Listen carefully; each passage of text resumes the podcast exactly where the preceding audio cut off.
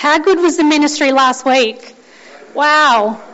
Can I just have a show of hands if you got healed? If you got physically healed? Can you just put your hand up if you felt a change since you got prayer last week? Put your hand up really high. Guys, everyone look around. One, two, three, four, five, six, seven, eight, nine. How good's that? But who knows, that's not just for the, the person behind the pulpit to carry, that's for us as well, church. We carry that. We carry that power, that authority. So good. Praise God. So, it's funny, um, Pastor Pete called me on Wednesday and said, um, hey, you want to preach on, on Sunday? I'm like, sure.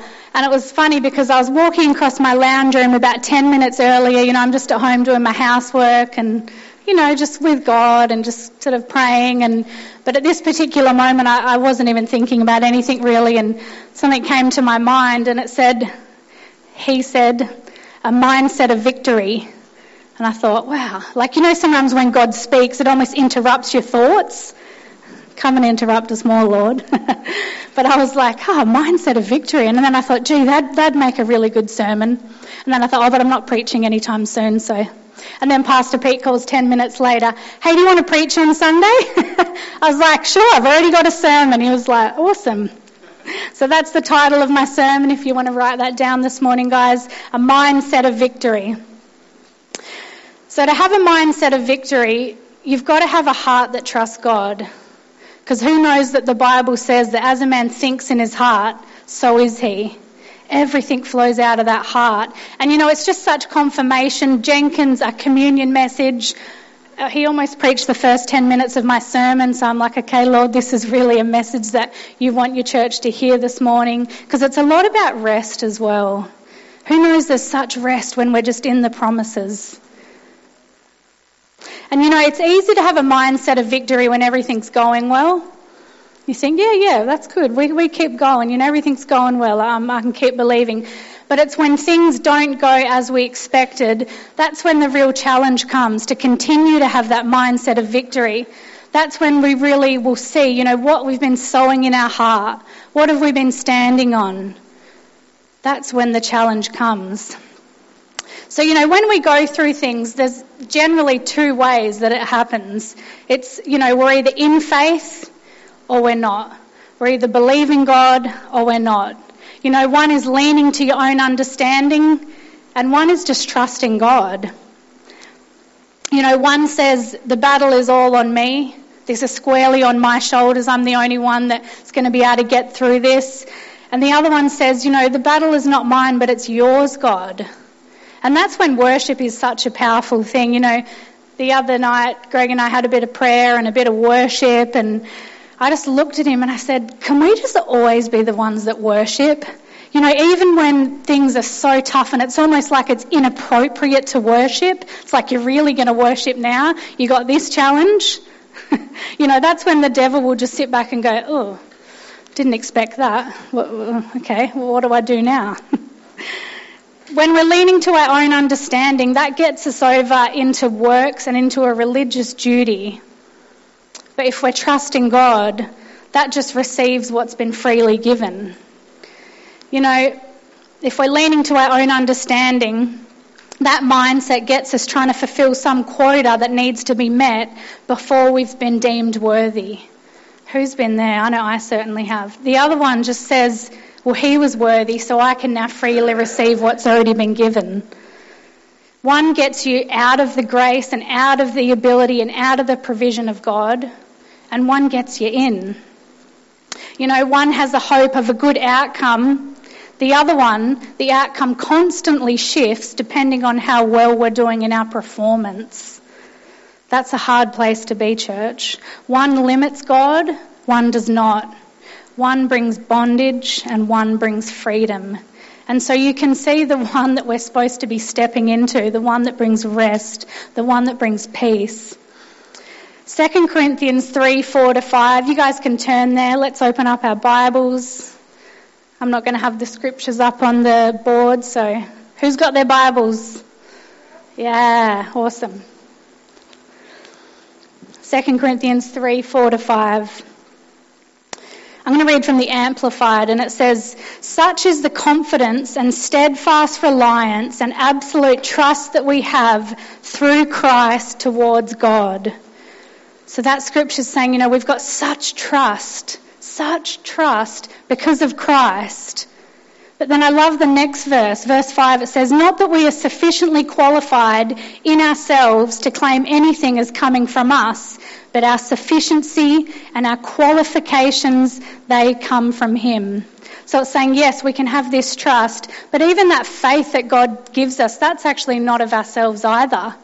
You know, we know that it says in Ephesians that we've been saved by grace through faith, but that not of yourselves. It is a gift, lest any man should boast. And, you know, I like to kind of think of it like this, you know, we've got three girls and and Greg and I are constantly looking out for their needs. You know, we're kind of seeing a, few steps ahead what they're gonna, what's gonna come up for them. And you know, like we got their school list for next year, so went and bought all their books so they don't turn up to school with nothing. Or, you know, we know that they need to be fed well, and just all these little needs that we are going ahead and we're anticipating.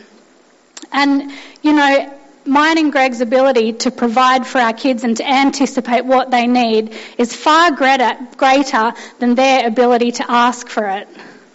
You know, it's like, say, if I'm, I'm walking across the road and I've heard it put like this, you know, if I'm holding uh, my youngest daughter's hand, and yeah, she's got my hand, but I've got her hand so much tighter than she's got my hand. You know, I can't trust her to hold on to me, so my hand is over her hand. And that's kind of like how God meets our needs and how God wants us to just rest knowing our Heavenly Father knows what we need before we even ask for it. And so, you know, if the devil can't stop us, there's a few things that he'll get us to do. Number one, he'll get us to question and doubt. Two, he'll try and complicate our belief system. And three, which is a big one, he'll get us looking to ourselves to meet our own need. And that's a big one. That's where exhaustion comes in. That's where works of the flesh comes in. You know, we know that um, Jesus was led into the wilderness by the devil for temptation, and the devil came and said to him, If you are the Son of God, command these stones become bread. He was trying to get him to prove something that was already his. And we know that Jesus didn't step out of the will of God and he didn't step out and uh, command the stones to become bread. He didn't have nothing to prove. And you know, we know that uh, the enemy came to Eve in the garden, the serpent, and he questioned. He got her to question what God had said. Did God really say? And we know, of course, that she gave in to the temptation. Romans 8, 16 to 17, and I love this scripture. It says, The Spirit Himself bears witness with our spirit that we are children of God.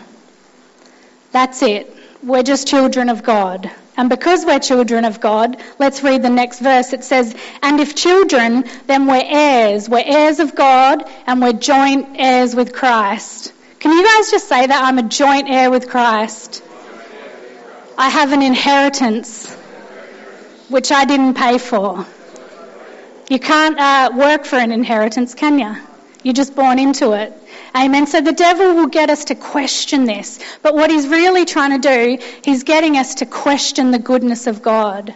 He's getting to getting us to question the faithfulness of God. You know, will God really come through?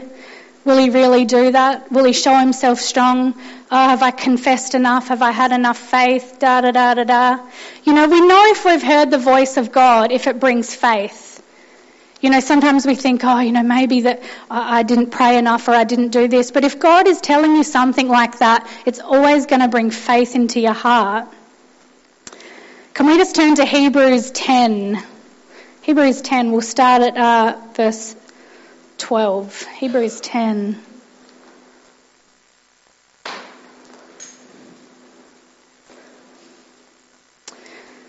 Uh, we'll start at verse 11 actually. Every priest stands ministering daily and offering repeatedly the same sacrifices, which can never take away sin. So it's talking about the old covenant that they had. They had to continuously offer blood, and it was only a covering, it was only temporary. They had to do it daily. Imagine how bloody that would have been. Being a priest, you would have been so used to seeing blood, they would have been filthy. Verse uh, 12 says, but this man, talking about Jesus, after he had offered one sacrifice, can everyone just say one? One sacrifice for sins forever, and sat down at the right hand of God. And from that time, waiting till his enemies are made his footstool. And uh, for by one offering, everyone say one again? One offering. How many offerings did it take to defeat him? One and by one offering he has perfected forever those who are being sanctified. And so it's funny because I was thinking about this last night and, you know, it just took one offering, one offering of the perfect blood of Jesus for him to be defeated. And God reminded me of when I first, uh, when I first got married to Greg and we had uh, our eldest daughter and one day I was looking out in the backyard and I'm like, oh, there's a massive snake out there. And I was like, oh, so, and you know, I, I was from a country town, but I would say I'm a country girl, but Greg's got like another level of country on me because he grew up on a farm. you know, I remember when we first went out to dinner and he ordered uh, wedges, and I said, oh, "Can we get sweet chili and sour cream with that?" And he was like, "Wow, is that something that goes together?" I was like, ah. but anyways, so I'm looking out in the backyard. There's a snake, and I'm like, oh, called Greg. Can you? There's a snake in the yard. Can you come and kill it? And he was like, yeah, yeah, yeah, sure. Just keep your eye on it. He said, don't stop watching it. I need to know where it is.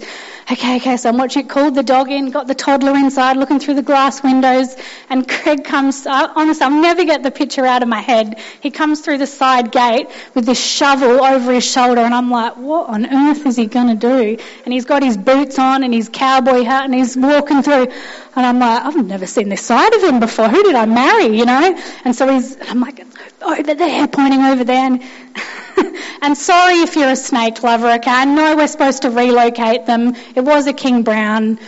Next time we'll relocate them. But anyway, he gets this snake and he, he misses the middle of it and he just kind of chops off a little bit of the end of the tail.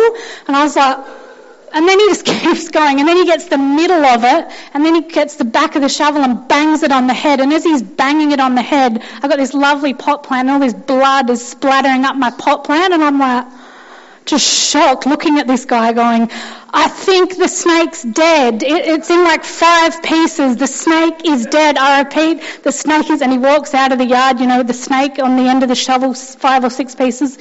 I'm like, okay. but it's funny, I haven't thought about that for such a long time, but it was like God was just reminding me, the enemy is so defeated you know, and sometimes we have this thing where we magnify the badness of the devil but we're not magnifying the goodness of God. You know, it says in Romans chapter 5, you can go and read it, where it talks about how um, the free gift was not like the offence. The offence being that one uh, man sinned, Adam, and all f- fell through him. But then it says much more, the gift of grace. It's so much more than what Adam, uh, what the devil did through Adam is what Jesus gave to us. Amen. Um, go to Colossians 2:15. This is a really good one. Colossians 2:15. It was funny. We were sitting at BBC Cafe yesterday with my two little ones, and and you know it's packed. It's pretty busy, and there's a table right near us. And Aria just they just come out with the funniest things. Sometimes Aria just looks at me and goes, "Hey, Mum, the devil gets really mad when we play Jesus music. Hey." And I was like, yeah, yeah, he does. And then someone kind of looked and like, what on earth are they talking about? And then she goes, Mum, the devil's the slowest, isn't he? And she just starts saying all this stuff. And I was like, yeah, yeah, that's right, Ari. I'm so glad that my kids have a revelation of that at a young age. Colossians 2:15 says, God disarmed the principalities and powers that were arrayed against us and made a bold display, a public example of them in triumphing over them in it and at the cross. I love what another version says. I haven't written down what version it is, but he disarmed the rulers and authorities and he exposed them to public disgrace by leading them in a triumphal parade. And I just love that. Public disgrace, a parade, you know. We went to Disneyland about 15 years ago. And if anyone's ever been there, they do uh, a parade and so, you know, you kind of get a countdown like an hour before and then half an hour before and you just know when this thing's on. All the shops shut, the music starts, every character from 1930 to, I don't even know if that's when Disney started, to now are in this parade and it's like there's no missing it. It's such a public thing. Everyone stands there and you watch it and it's like, wow. And I just love that that terminology is used. You know, every angel in heaven, every demon in hell saw and knew what happened when the enemy was defeated at the cross. Amen. And we can grab a hold of that revelation. You know, a mindset of victory is a mind state on the word. We've got to have our mind state on the word because the only tool that the enemy uses is deception, right? We know that. So that's why we've got to have our mind on the word. Confident expectation. A mindset of victory is confident expectation. Who's got confident expectation? Amen. Romans 5:1 says, "Therefore having been justified by faith, we have peace with God through our Lord Jesus Christ." I just love that. Therefore, having been justified by faith, we have peace with God through our Lord Jesus Christ. You have peace with God. You know, I'm thinking about this verse the other day and, you know, if I'm, if someone's say angry at me or, you know, they're upset for whatever reason, I'm not going to come up to them boldly and ask them for something. It might be like a, hey, how are you? And are we good? Or, you know, what's going on there? But see, with God, it says we have peace with Him. So He says to come boldly. He wants us to have that boldness. And you know, who knows that Jesus never expected to fail? Jesus always knew that he was going to be victorious. And I went through a stage about a month ago of just having this real fascination. I, I, I did a study everywhere in the four Gospels where Jesus is talking directly to the Father. You know, we know that he talks a lot to the disciples and, you know, he taught the disciples how to pray. But I just went through the scriptures and I pulled out every single time where Jesus is talking directly to the Father. And there's some really, really awesome scriptures here. I love um, John 17, 25 to 26. If you guys want to turn there. John 17, 25 to 26. And it, it's when he's in the garden, he's about to go to the cross. And nearly the whole chapter is actually him speaking directly to the Father. And he says, O just and righteous Father, although the world has not known you and has never acknowledged you, and the revelation of your mercy, Yet I have known you, and these believers know without any doubt that you sent me. And I'm reading from the Amplified there, but I just love that it says, you know, O righteous Father, although the world has not known you and has never acknowledged you and the revelation of your mercy, you know, it's like Jesus knew the mercy of God. Oh, thanks, guys, putting the scripture up.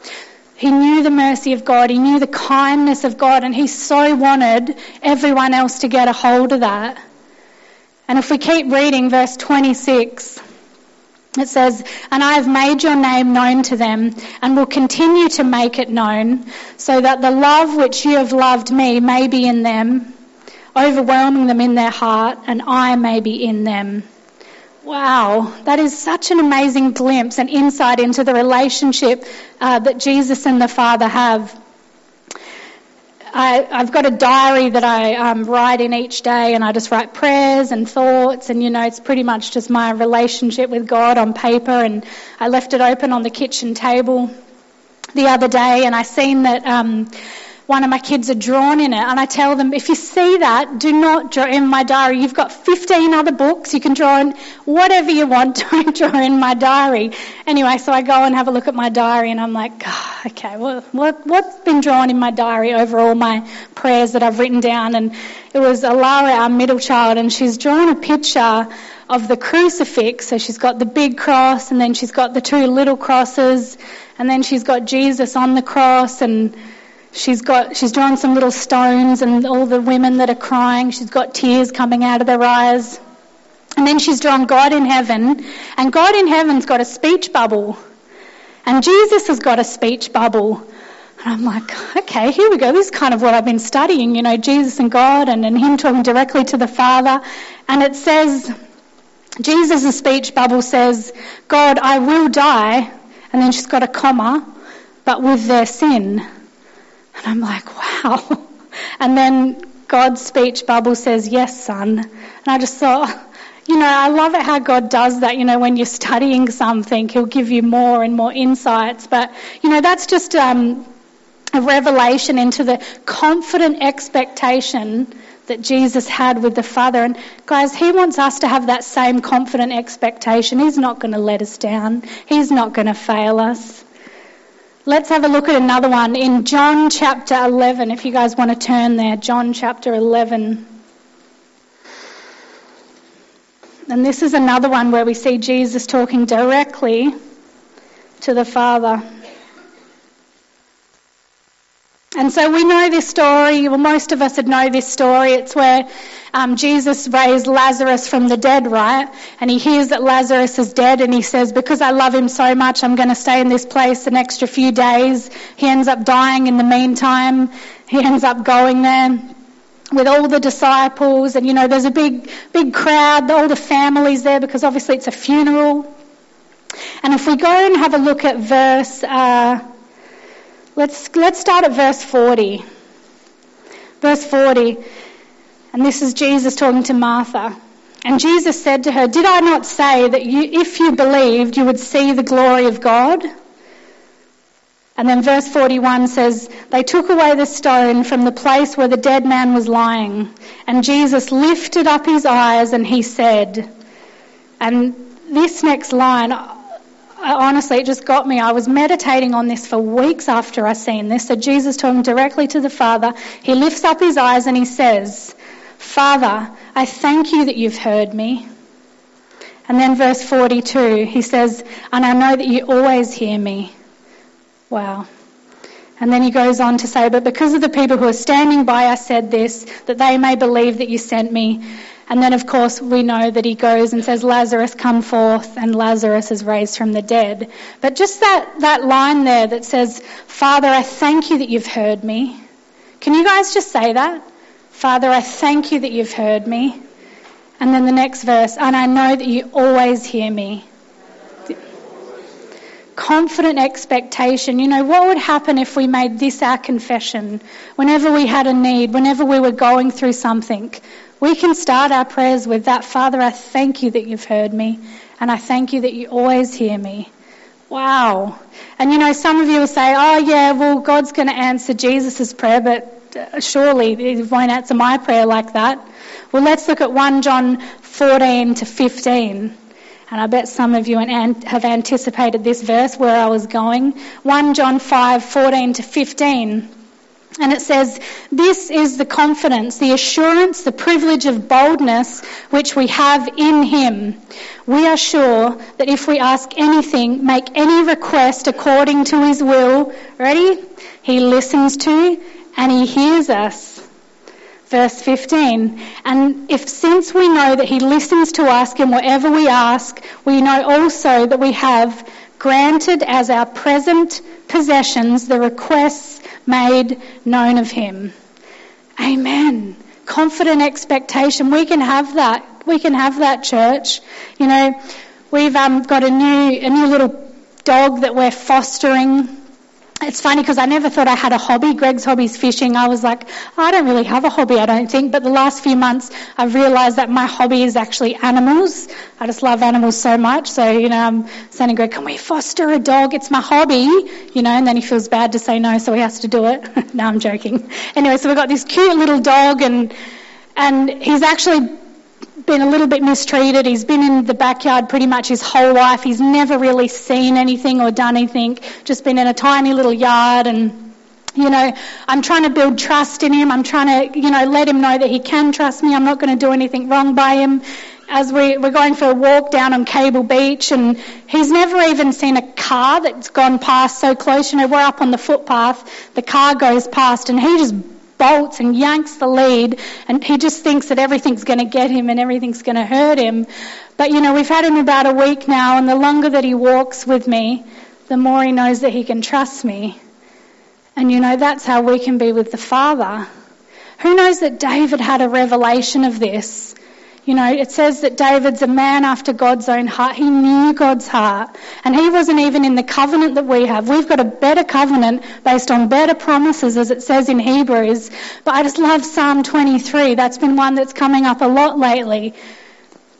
And there's so much in there. I actually didn't have it down, but let's just go there and read a few, a few verses. Psalm 23. Because it just reveals God's heart for us. Psalm 23, the Lord is my shepherd, I shall not want. He makes me lie down in green pastures. He leads me beside still waters. That's His will for us, guys, to lay down in green pastures and beside the still waters.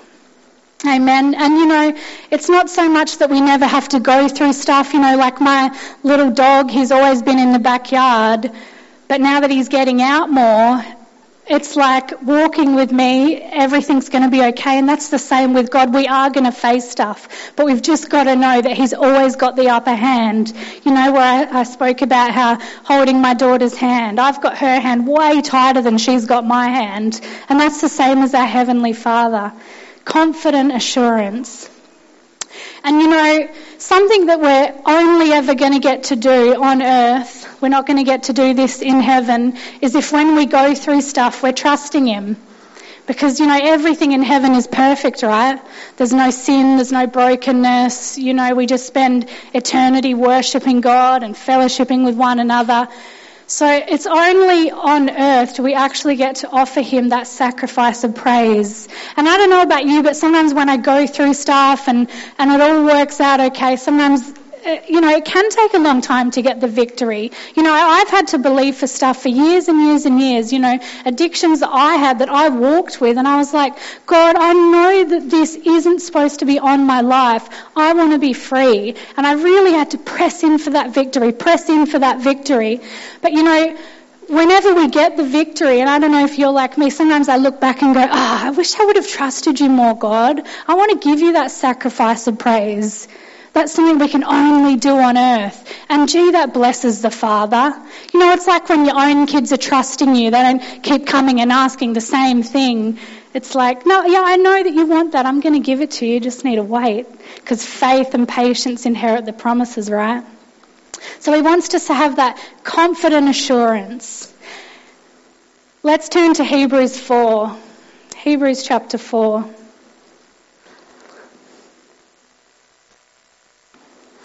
Hebrews 4, and we'll start at, uh, we'll start at verse 9. And this is talking about how faith is a rest. And I think Jenkin brought this up uh, in his communion message, so it was very, very in sync there. Uh, Hebrews 4 9 starts by saying, There remains therefore a rest for the people of God. Verse 10 For he who has entered his rest has himself also ceased from his works as God did his. Verse 11 Let us therefore be diligent to enter that rest, lest anyone fall according to the same example of disobedience. Sometimes we really have to fight to let go and let God do it. You know, it's just human nature. Oh, I've got to make things happen. You know, how I read at the start of the message, you know, it's all on me. I've got to get into works over it. Sometimes the biggest fight is the fight to just let go and let Him do it. Verse 12. For the word of God is living and powerful and sharper than any two-edged sword, piercing even to the division of soul and spirit, of joint and marrow, and is a discerner of the thoughts and intents of the heart. So faith is a rest. Everyone say faith is a rest a rest. Who wants rest? I know I certainly do. You know, He's worked out the end from the beginning. It's really just about us believing and resting. You know, everyone here is believing for something, including myself, because there's always more. You know, we never just arrive and that's it. Don't need to believe for anything else. Everything is all good for the rest of my life. It doesn't work like that. We've always got things that we're overcoming. And you know, sometimes with having faith, uh, the enemy can get us looking at uh, how much faith we've got uh, in in um, what's the word in motion, how much faith is active, and he gets us looking at our own faith rather than the faithfulness of God. You know, faith is a rest. It's really just about submitting to the word. I'm not going to exalt my unbelief, uh, my ideas, my doubt, my insecurity. I'm not going to exalt any of that stuff over the promises of God. I'm actually just going to come and take a seat in the promises and just meditate on what His Word says. And you know, the thoughts always come. Thoughts of doubt and unbelief always come, but we actually get to choose what we meditate on. Who knows that? We get to choose what we meditate on.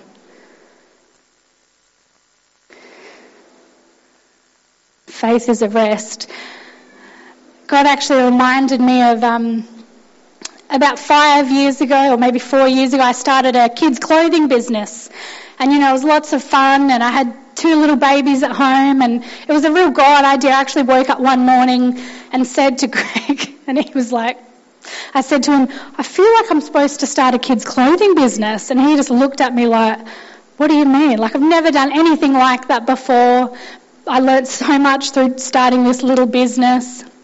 But anyway, so I just kind of went on this journey of, you know, being obedient and, and it was, it was good fun. It was good fun. It was a great job to have while the kids were little and, um, so I designed the clothes and they were actually made overseas.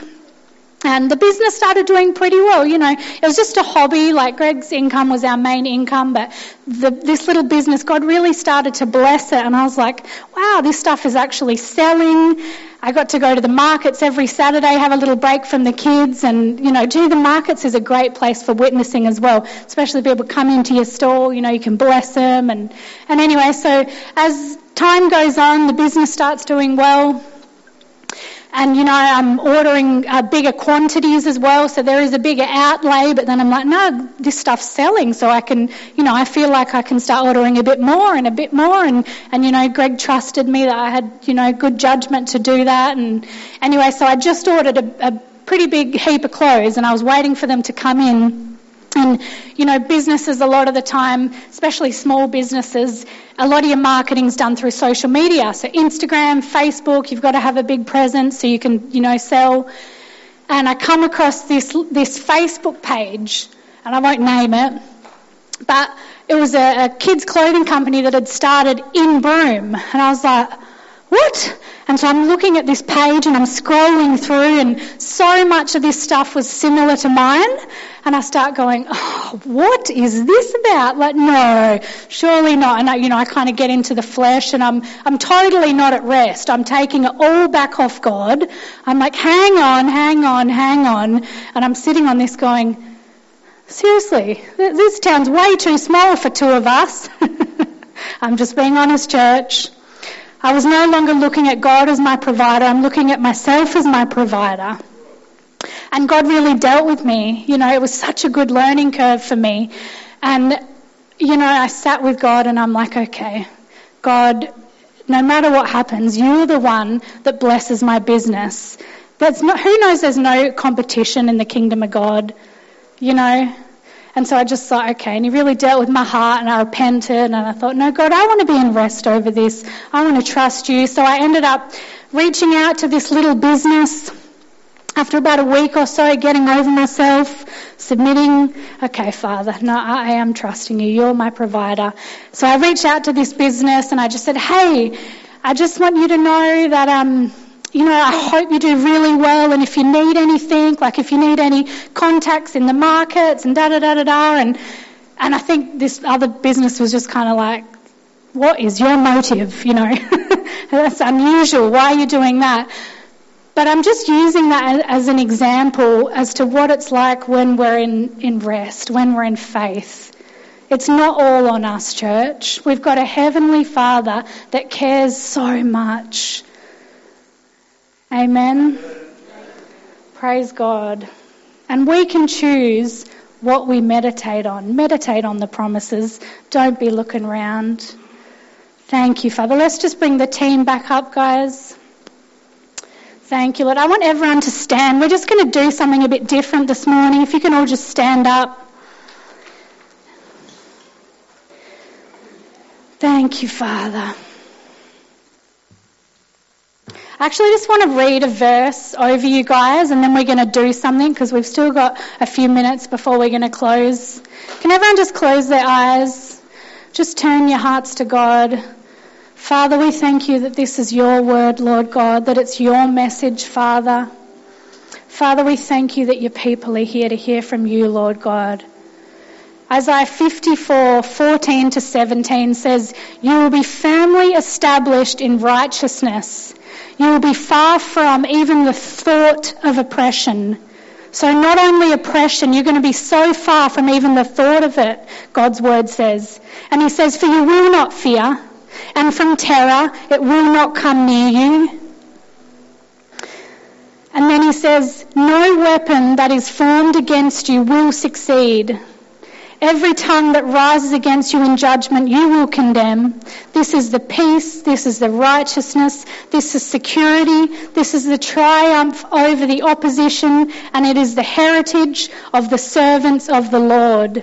Amen. And it says, This is their vindication, and it's from me. Now, I just want you to close your eyes, and I'm just going to invite the Spirit of God to move and and I just want you to bring something before God that perhaps you haven't been in faith over, where you think, gee, I'm really not in rest over this area. I'm, I'm tired. I've shifted the mindset. It's all on me. I just want you to bring that area before God right now. And you might think, no, I'm pretty good. I'm, I'm in faith about almost everything. And that's awesome. I want you to thank God for that faith. So you're either in one or two categories. Bring it before God right now. Thank you, Father God. Thank you, Holy Spirit. Thank you, Lord God, that you minister to your people this morning. Thank you, Lord. Thank you, Father. Just give it over to Him this morning, church. Thank you, Lord God. Thank you, Holy Spirit. Father, we just speak to every heart right now, Lord God. Every heart, Father, that's in doubt, Lord God. Every heart that it's even in despair. I feel like there's people here that are really in disappointment. It's like you're disappointed the way things have worked out. And I know this word's come up before, but I just feel like God's saying He is not a God of disappointment. It is not the end. Father God, we just thank you right now, Lord. We just thank you for an impartation, Father, of faith, Lord God. Thank you, Lord God, that faith replaces doubt and fear, Lord God. Fresh vision, Father, in the hearts of your people, Lord God. We're just going to play this last song, and I'm really just going to believe that the Holy Spirit's going to minister to you. He's going to give you an impartation of faith. He's raising up an army from this church, and I just believe God's saying that, you know, it's time that we enlarge our tent pegs. He's saying, not, no more will you only have faith for you and yourself and your family. He says, church, you can have faith on behalf of others. You can have church, you can have faith on behalf of others. Thank you, Lord God. Thank you, Father. Just invite you to move right now in Jesus'